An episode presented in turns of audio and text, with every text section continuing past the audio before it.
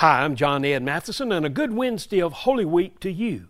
As we look this week at God's new scoring system, we focus today on His emphasis on serving rather than being served.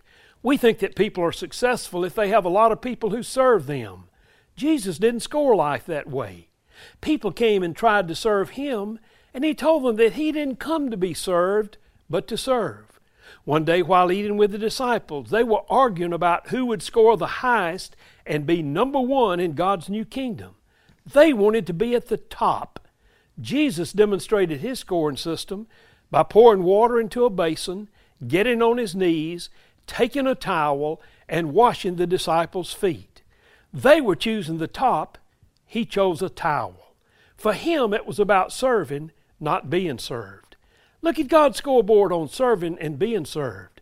What's your score today?